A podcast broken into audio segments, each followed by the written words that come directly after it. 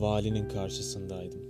Vali demek kentin en büyük mülki amiri demekmiş. Valinin kendisi söyledi bunu. Belki siz bilmezseniz benim yani bir valinin görevlerini. Ne de olsa yabancısınız. İlin tabi il dediğimiz yalnız burası değildir. Kazalar vardır, köyler vardır. Bütün bunların en yüksek mülki amiri benim. Valinin karşısında ayakta duruyordum. Oturmamı söylememişti. Bu vali tanımından bana yapmış olduğu bu açıklamadan hiçbir şey anlamamıştım. O devam etti. Sizin hakkınızda çok şeyler duydum. Olumlu ve olumsuz şeyler. Tabi buraya nasıl düştüğünüzü, bunun nedenlerini de biliyor olmalısınız dedi. Hayır diyecek oldum. Rica ederim aramızda konuşuyoruz. Dosyanız burada, elimin altında dedi. Gerçekten de masanın üstünde kalın, kara kaplı bir dosya duruyordu. Vali Bey sağ elini bu dosyanın üstüne koymuştu.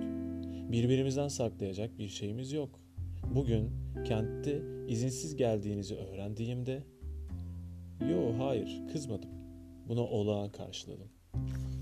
Ama bu rastlantıdan yararlanmak, sizinle tanışmak, sizinle konuşmak istedim. Ve sizi uyarmak. Söylediklerinden hiçbir şey anlamıyordum. Kalın kaşlarını kaldırarak sözlerinin etkisini ölçmek istermiş gibi tepeden tırnağa süzdü beni. Ne demek istediğimi anlıyorsunuz. Hayır hiçbir şey anlamıyorum. Tanrım, hayır hiçbir şey, gerçekten hiçbir şey anlamıyordum. Ben dedim buraya yani kente onun için inmedim. Çocukların kitapları yok, defterleri yok, kalemleri yok. Başlamayın lütfen dedi. Biliyorum burada hiçbir şey yok. Ne yaparsınız? Devletimiz her yere elini uzatamıyor. Ama size yani köyümüzün çocuklarına gerekli yardım yapılacak. Burada cüzdanlılara bile yardım ediyoruz. Cüzdanlılar sonra gülerek buranın havası dedi. Sizi yarayacak göreceksiniz. Siz denizlere alışmışsınız. Demek gerçekten biliyordu geçmişimi. Ama buranın havası sizin geldiğiniz yerlerden daha sağlamdır. Görünüme gelince biraz bekleyin, sabredin. Bu çıplak dağları bir de kar altında görün.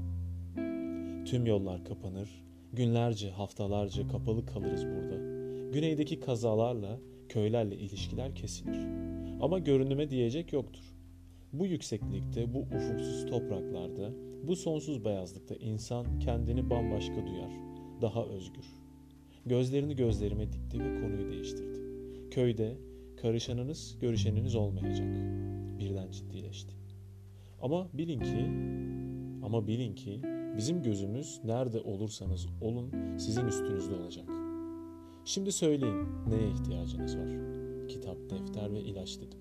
Bunlar kolay, başka. Başka bir şeye ihtiyacım yok dedim. Emir vereceğim, istediklerinizi yarın size verecekler dedi. Bir daha kente geldiğinizde bana uğrayın. Sizi görmek istiyorum. Şimdi gidebilirsiniz. Bu saçma görüşme sona erdiği için memnun ayrılırken bir dakika bir dakika adınızı gelmiş mektuplar var. Onları vereyim size dedi. Bir tomar mektup, gazete, dergi uzattı. Teşekkür ettim. Kapının önünde elimdeki mektuplara baktım. Tüm zarflar açılmıştı. Demek ilgilendiriyordum onları. Adıma gelen mektupları Vali Bey'den sonra bir de kendim okuyayım dedim. Han'ın yolunu tuttum. Odama girer girmez ilk işim Vali Bey'in elime tutuşturduğu paketi açmak oldu. Elime gelen bir zarfın içindeki mektubu çıkardım. Ey benzerim diye başlıyordu mektup. Daktiloda yazılmıştı ve şöyle devam ediyordu. Ey benzerim kazazede. Sen de benim gibi yüzlercemiz, binlercemiz gibi beklemediğim bir anda bu dağ başında buldun kendini. Ama biz kazazedeler, sürgünler, vurulmuşlar, vurgun yemişler, atılmışlar, yatsınmışlar, kargınmışlar. Sen dilediğin sıfatları eklemekte özgürsün. Biliriz birbirimizi. Ve bildiğimiz için de yardımcı olmamız gerekir birbirimize. Bu mektubu hak kentine sürüldüğünü öğrenir öğrenmez yazdım. Seni aydınlatmak için, sana yardımcı olmak için, seni hazırlamak için. Biliyorum. Su düş mü, gerçek mi? Bunu bile ayırt edecek durumda değilsin. Hiçbirimiz değildik. Kimimiz bir kazazede olarak duyduk kendimizi. Kimimiz sürgün, kimimiz hüküm. Ama birimiz var ki o daha ilk günden ben gönüllü geldim demişti. O bu dağ başında üç yıl bir derviş gibi yaşadı. Ben bugüne değin yalnız kendi yaşadığımı, yalnız onun şiirini yazdım. İlişikte bulacaksın. İster oku ister okuma. Ben gizli yazanlardanım. Gizli. Yani kendi kendine yazanlardan. Bir de benim durumumda olanlara yazıyorum. Ki aynı şey. Belki bir gün sen de yazacaksın. Yaşadıklarını, düşlerini, korkularını, yaşadığın sözcükleri. Bir tek o yazmadı. Buraya gönüllü gelip 3 yıl yaşayan, onun üstüne tüm bilgileri eğer yaşıyorsa kentteki tüm kitapçıdan, ihtiyar Süryani'den edinebilirsin. Bu isimsiz imzasız garip mektubu bıraktım. Sonra bir başka zarf aldım. Başkalarının açıp okuduğu bir mektubu bir de ben okudum. Bu mektup birincisinden de garipti. Çünkü yabancı bir dille yazılmıştı. Uzak, adını hayal meyal anımsadığım bir ülkeden geliyordu. Mektubu okumaya çalışırken biraz da şaşkınlıkla okuduğumu, anladığımı görüyordum. Demek bu dili biliyordum. Anladığım bazı sözcükler vardı. El yazısını sökmekte güçlük çekiyordum. Ama anlamı çıkarabiliyordum. Garip bir oyundu bu. Bir dil, yabancı bir dil. Bana yabancı bir dil ve bir gün. Kente indiğim ilk gün açılmış okunmuş mektuplar veriyorlar. Mektuplardan birinde yabancı bir dilden biri sana sesleniyor ve sen bu dili anlıyorsun. Mektubu okudukça şaşkınlığın artıyordu. Çünkü bu mektup beni bilen, beni seven, bana sevgilim ya da buna benzer bir sözcükle seslenen bir kişiden, bir kadından geliyordu. Mektubun ortalarına vardığımda yazanı tanıyıp tanımadığımı sordum kendi kendime. Verdiğim cevap beni korkunç gerçekle karşı karşıya getirdi. Değil bu mektubu yazanı, bana sevgilim diye seslenen hiç kimseyi ama hiç kimseyi anımsamıyordum.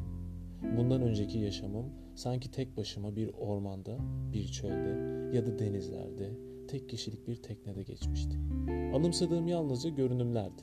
Bu görünümlerin yalnız denizler, çöller, ormanlar değil de kentler büyük kalabalık, gürültülü kentler olduğunu bu dağ kentindeki han odasında fark ettiğimde dehşete kapıldım.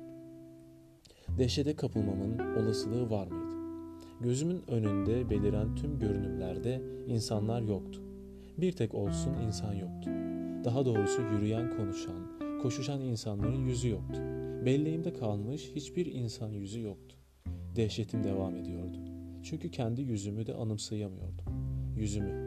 Hiç değilse kendi yüzümü ey şaşkın okuyucu. Görebilmek için odanın içinde bir ayna aradım. Bulamadım. Dışarı çıktım. Hancıdan bir ayna istedim. Ayna mı dedi şaşkın şaşkın yüzüme bakarak. Ne yapacaksınız aynayı? Hiç. Odama döndüm. Yüzümü elimle yokladım. Bir kör gibi, parmaklarıyla gören bir kör gibi. Sakallarımı sıvazladım. Çenemi buldum. Sakalımın altında kemikli, sert bir çene izlenimi verdi bana.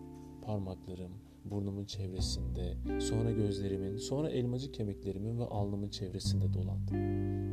Kendi yüzümü bulmaya, kendi yüzümü çizmeye çalışıyordum.